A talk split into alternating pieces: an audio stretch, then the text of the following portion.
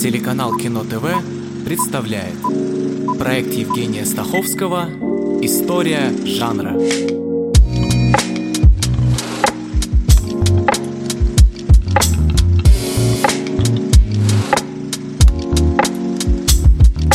Это 35-я серия проекта «История жанра», и мы добрались до приключенческого кино.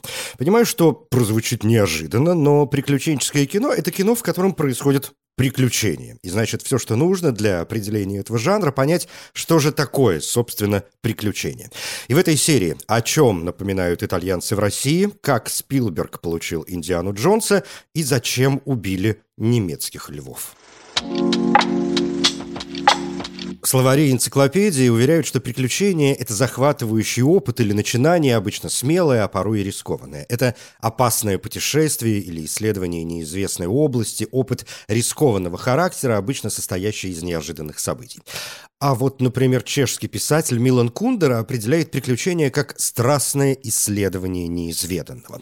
В этом есть смысл с поправкой на то, что для такой активной системы, как кинематограф, страстно исследовать нужно все же не в лаборатории или за письменным столом, а с помощью энергичного действия. И тогда получится, что приключенческий фильм – это кинематографический жанр, смысл которого строится вокруг исследования и открытия новых, необыкновенных и загадочных мест в мире – активным образом. Главному герою или героям приходится покидать свой дом или вообще, как говорили древние, зону комфорта и отправляться в путешествие, как правило, в очень далекие, часто экзотические места, где нужно достичь некой цели, разрешить некую задачу, при этом с риском для жизни, ну или хотя бы здоровья. И вот это очень важный пункт. Если нет риска, мы скатимся к тому, что практически любой фильм, в котором герой куда-то идет и что-то делает, будет восприниматься как приключенческий а нам нужна авантюра. Это слово, пришедшее в русский язык из французского, и переводится как «приключение», «рискованное», «сомнительное дело». И, к слову, есть несколько вполне приличных фильмов, где авантюра присутствует в самом названии. Я бы отметил «Авантюристов» э, француза Анри Вернёя, 1984 год, с э, Бельмондо и Марила Фуре, о том, как в 1943 году в Тунисе подразделение французского иностранного легиона сражается с немцами за золотые слитки. И итальянский фильм «Авантюрист» Теренс Янг, 1967 год, с Энтони Куином и Ритой Хейворд – Сюжет слегка запутанный, но если вкратце, то действие происходит в XVIII веке. Бывший капитан познакомился с молодой женщиной, страдающей психическим заболеванием. Дружеское чувство перерастает во влюбленность, и тут появляется офицер, объявляющий, что адмиралу нужно передать секретное сообщение, и пират соглашается на эту миссию. Ездили в Индию, прорвались через блокаду. Неужели у вас не осталось никакого захваченного золота? Вы ведь такие крутые, серьезные ребята. Единственный золото, которое я получил, это золото, которое дал мне адмирал Авантюрист фильм не только приключенческий, но и в некотором роде военный и исторический, и для приключений это норма. Жанр распластался уже в момент своего появления в кино и требует пояснений, с чем конкретно приключения будут смешаны. Хотя в литературе, в истоках можно встретить почти чистые моменты, ну, например, наша вечная Гомеровская Одиссея, как эпос о большом путешествии. Потом было несколько важных точек. Это средневековый рыцарский роман, это плутовской роман ставший популярным в Испании в XVI веке. Это Робинзон Крузо Даниэля Дефо, породивший целый поджанр Робинзонада.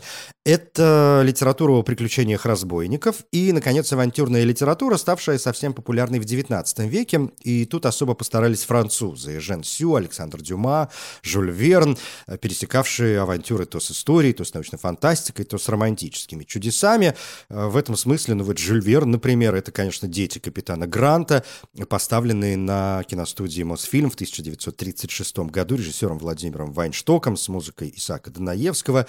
Дети капитана до сих пор вызывают трепет.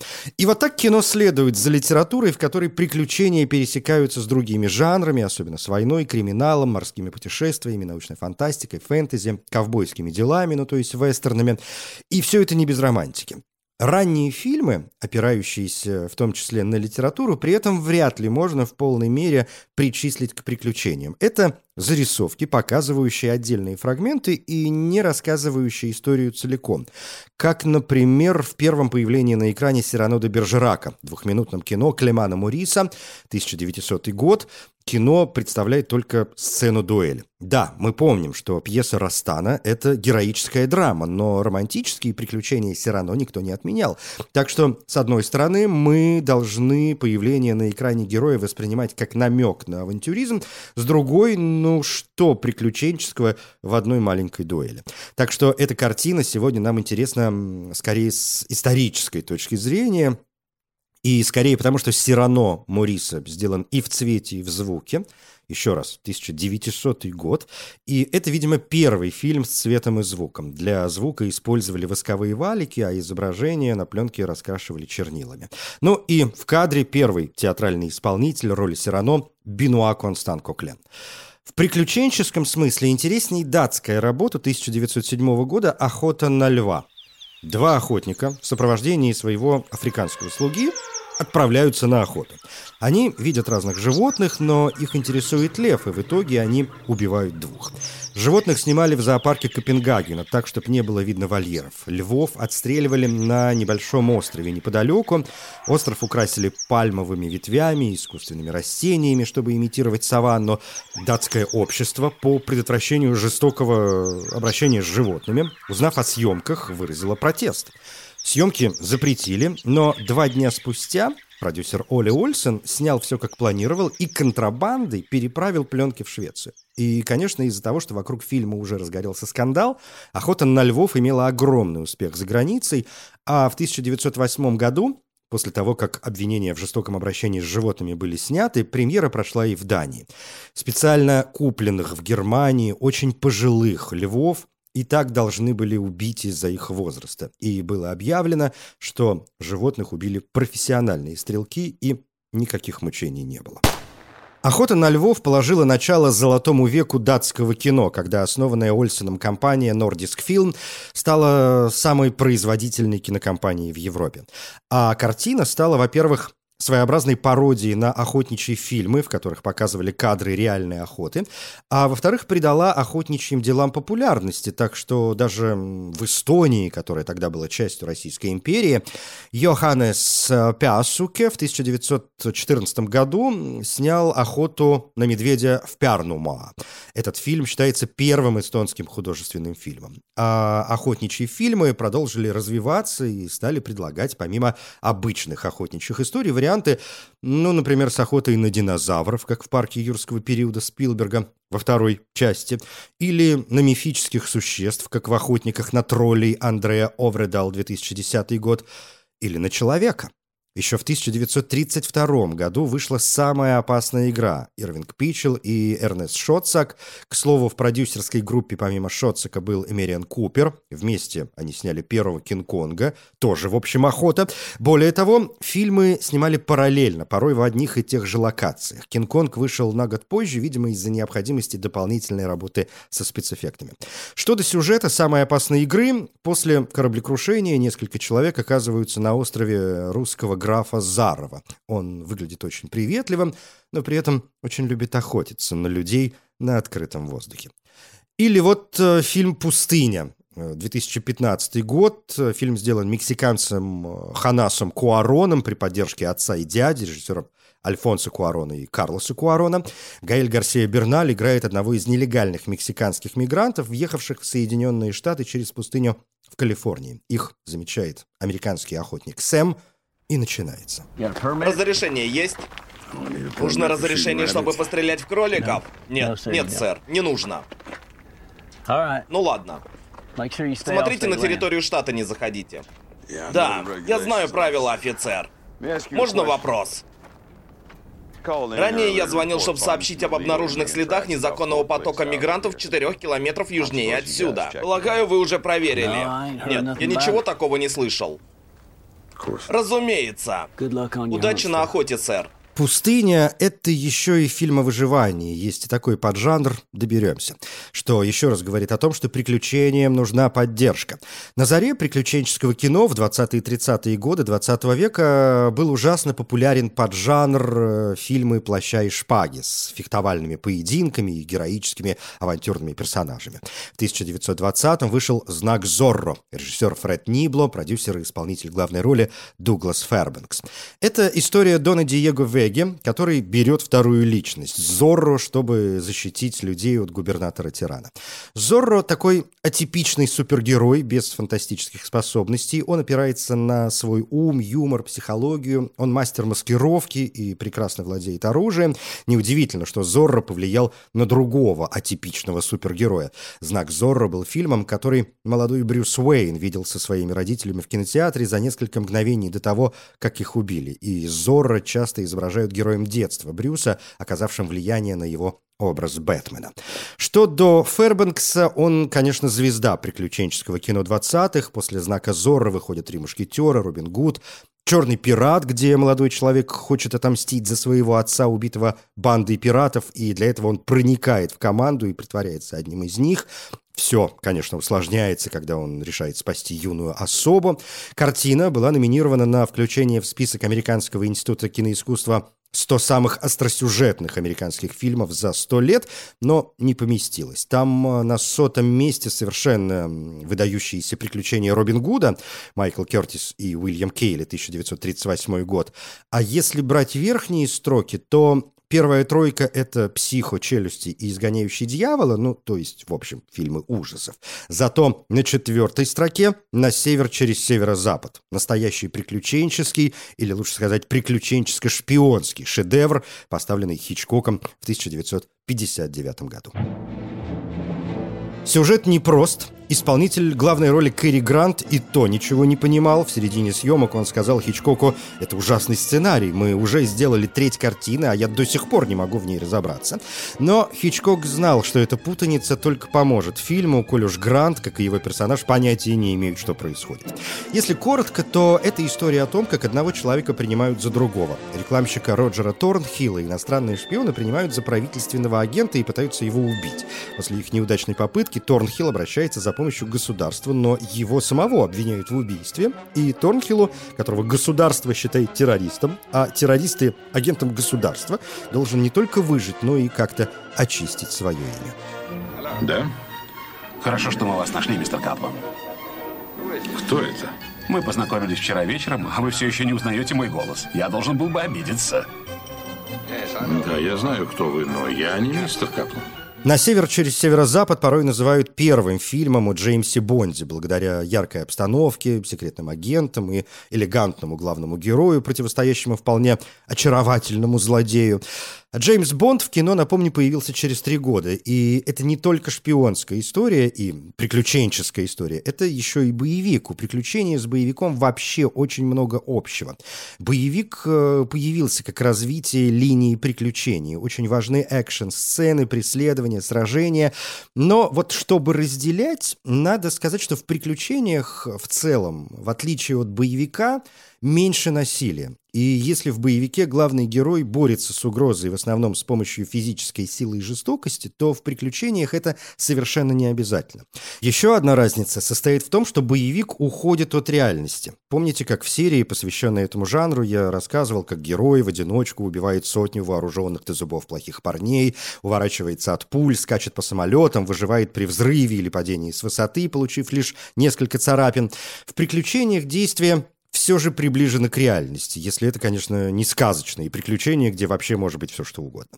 Зато присутствие злодея и часто девушки, которую надо спасти, очень роднит эти жанры, поэтому и девушки, героини приключений появились, как и в боевике, совсем не сразу. Самый выдающийся пример – Лара Крофт, расхитительница гробниц. Умница-красавица, археолог, исследующая гробницы по всему миру, родилась как героиня видеоигр в 1996 году. Первый фильм, представляющий собой приключенческий боевик с Анджелиной Джоли в главной роли, вышел в 2001 режиссер Саймон Уэст. Лара отправляется в опасное путешествие в поисках древнего артефакта, управляющего временем. За ним же охотятся иллюминаты, ожидающие парад планет. И вот еще один элемент приключений. Противоположные персонажи преследуют одну цель. Они ищут сокровища, или им надо спасти людей, или разгадать некую тайну. Но главное, чтобы добро всегда побеждало зло потому что приключения все же ассоциируются с чем-то не только интригующим, но и увлекательно добрым. Да, оно может быть очень опасным, но все кончится хорошо. Все еще прикидываешься фотокорреспондентом? Это здорово иметь постоянную работу. Хотя бы для вида. А ты, Алекс, все строишь из себя археолога? Лара, неужели обязательно так разговаривать? Может, не будем? Может, будем? Почему? Ты украл мои четки. Украл? Я украл. Они что, твои? Самое смешное, что ты думаешь, что они принадлежали тебе. Лара Крофт — это уже продолжение второй волны популярности приключений. Она началась в 80-е годы 20 -го века, но это не значит, что между 20-ми, 30-ми и 80-ми ничего не происходило.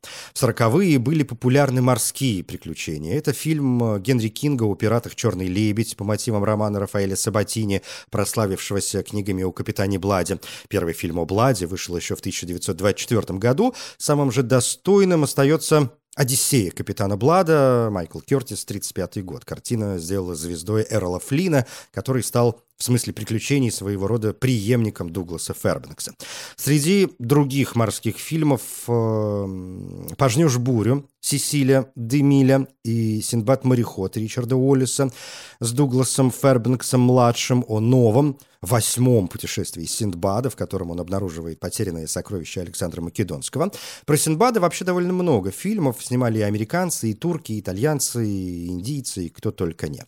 50-е — это «Копия царя Соломона» Соломона, Комптон Беннет и Эндрю Мортон, вторая экранизация одноименного романа Генри Райдера Хаггарда, «Снега Килиманджаро» Генри Кинга по рассказу Хемингуэя, прекрасные Грегори Пек и Ава Гарднер.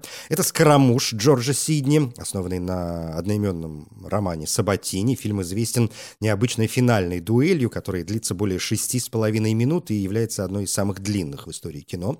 Это «Африканская королева» Джона Хьюстона по одноименному роману Сесила Скотта Форестера с Кэтри Хэбберн и Хэмфри Богартом, заимевшим за эту роль свой единственный Оскар. И это, в конце концов, «Фанфан Тюльпан» Кристиан Жака, получивший награды Берлинского и Канского кинофестивалей. В фильме снимались Жерар Филипп и Джина Лолабриджида. Три листика четырех лепестках. Да у вас под ногами счастье, мой друг. Как вас зовут? Фанфан Тюльпан. Тюльпан? Милое прозвище. У нас тут уже есть незабудка, львиный зев, золотой шар, белая лилия. Это не полк, а просто клумба.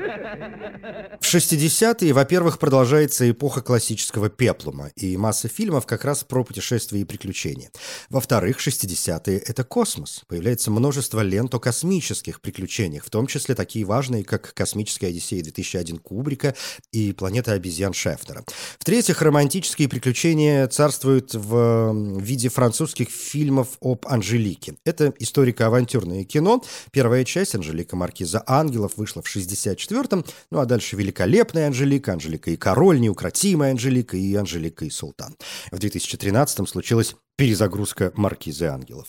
В-четвертых, выходит множество совместных франко-итальянских работ, среди которых выделяется «Картуш» э, Филиппа де Брока, о дерзком главаре банды, которая грабит богатых и влиятельных людей и, конечно, не обходится без любви. Роскошная Клаудия Кардинале, 29-летний Жан-Поль Бельмондо, сплошное очарование.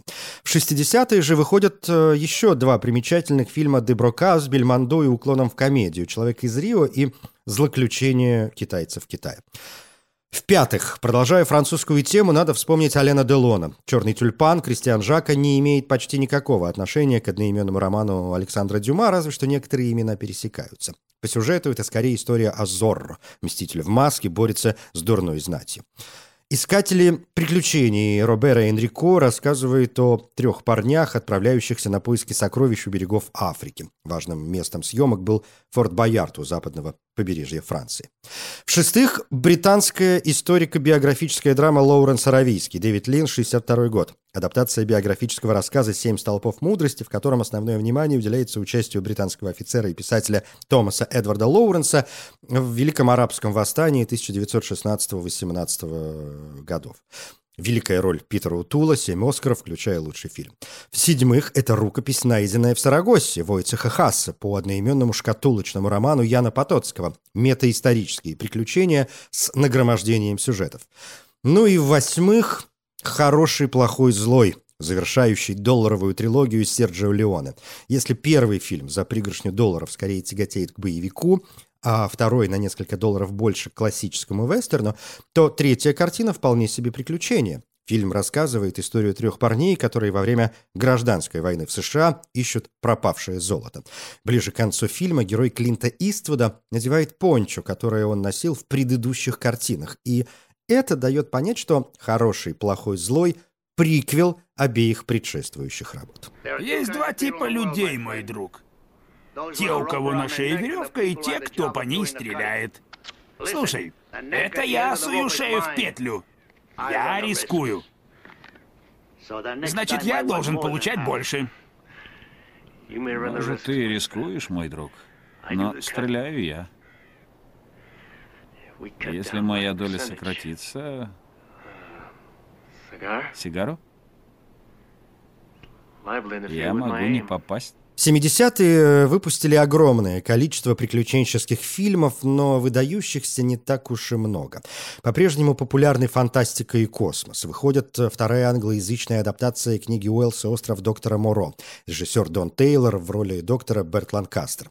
«Кинг-Конг» Джона Гиллермина с первой большой ролью Джессики Ланг и реально вызывающей доверие обезьяны. Плюс супергеройский Супермен Ричарда Доннера, ужасный чужой Ридли Скотта, антиутопический безумный «Безумный Макс» Джорджа Миллера, новая версия «Зорро» с Аленом Делоном. Стартуют «Звездные войны» Джорджа Лукаса.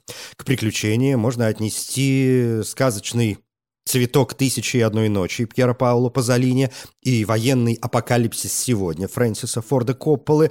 Ну и, конечно, в 70-е появляется один из главных хитов советского кино «Невероятные приключения итальянцев России». Эльдара Рязанова при продюсировании Дино де Лаурентиса и Луиджи де Лаурентиса.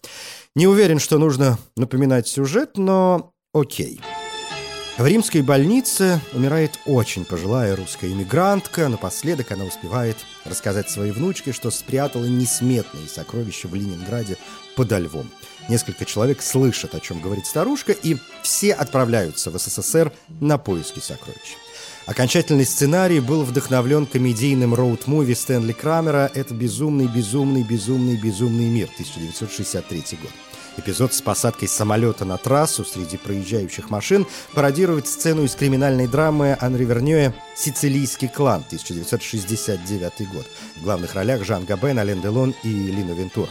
Эпизод со взрывом заправочной станции, летающими в воздухе различными предметами, пародирует э, социальную драму «Забриски Пойнт» Микеланджело Антониони 1970 год. Актеры Андрей Миронов и Нинетто Даволи сами проделали ряд рискованных трюков, в том числе сцену с разводным мостом, где Даволи совершил длинный прыжок с чемоданом в руке, а Миронову пришлось некоторое время висеть, крепко держась за мост на 30-метровой высоте, чтобы можно было снять крупный план. Ты опять мелочишься. Миллиардом больше, миллиардом меньше. Да, но я в жизни миллиардов глаза не видел. Но я еще не придумал, как ему об этом сказать. Ты понимаешь, Джузеппе, тут важна форма. Тактично, деликатно надо к нему подойти. Ты прав, как всегда. Антонио, а? идем, я это беру на себя. И побольше так-то, Джузеппе.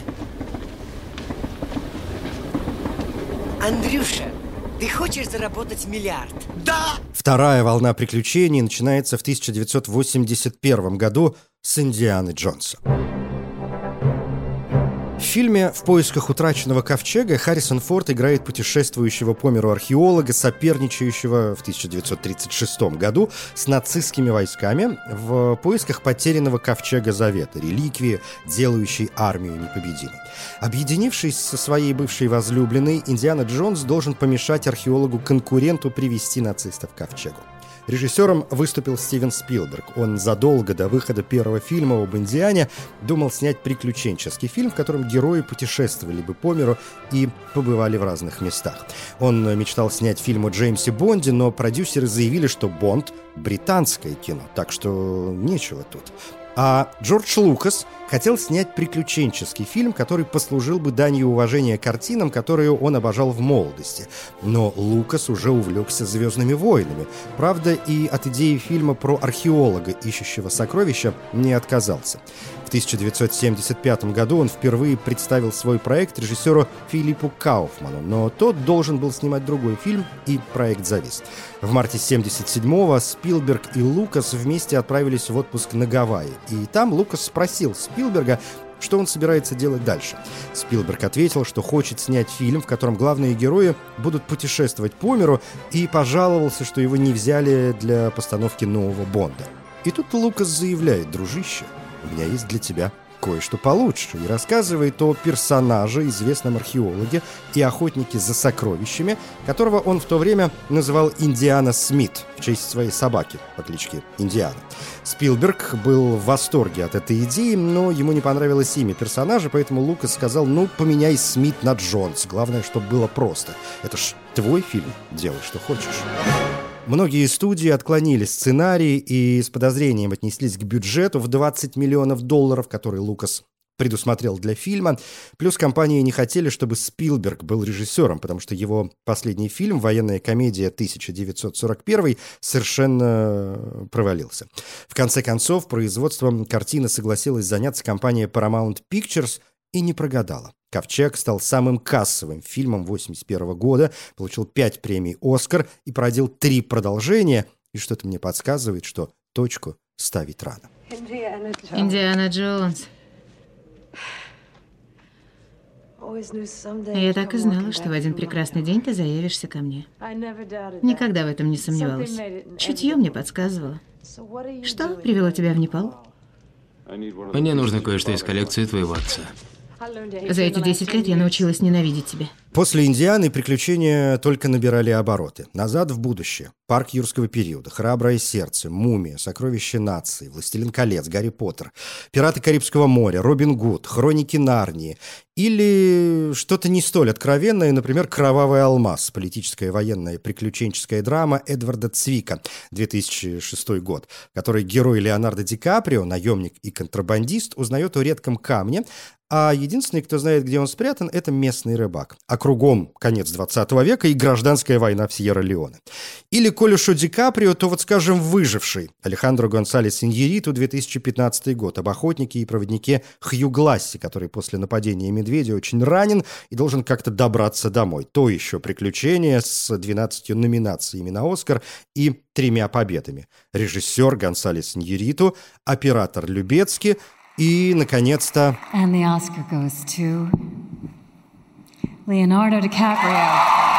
Выживший не просто приключение. Мы уже прекрасно знаем, что приключению нужно какое-то дополнение. И тут оно представлено оттенком биографии и вестерном. Все-таки США, суровый мужчина, дикая природа.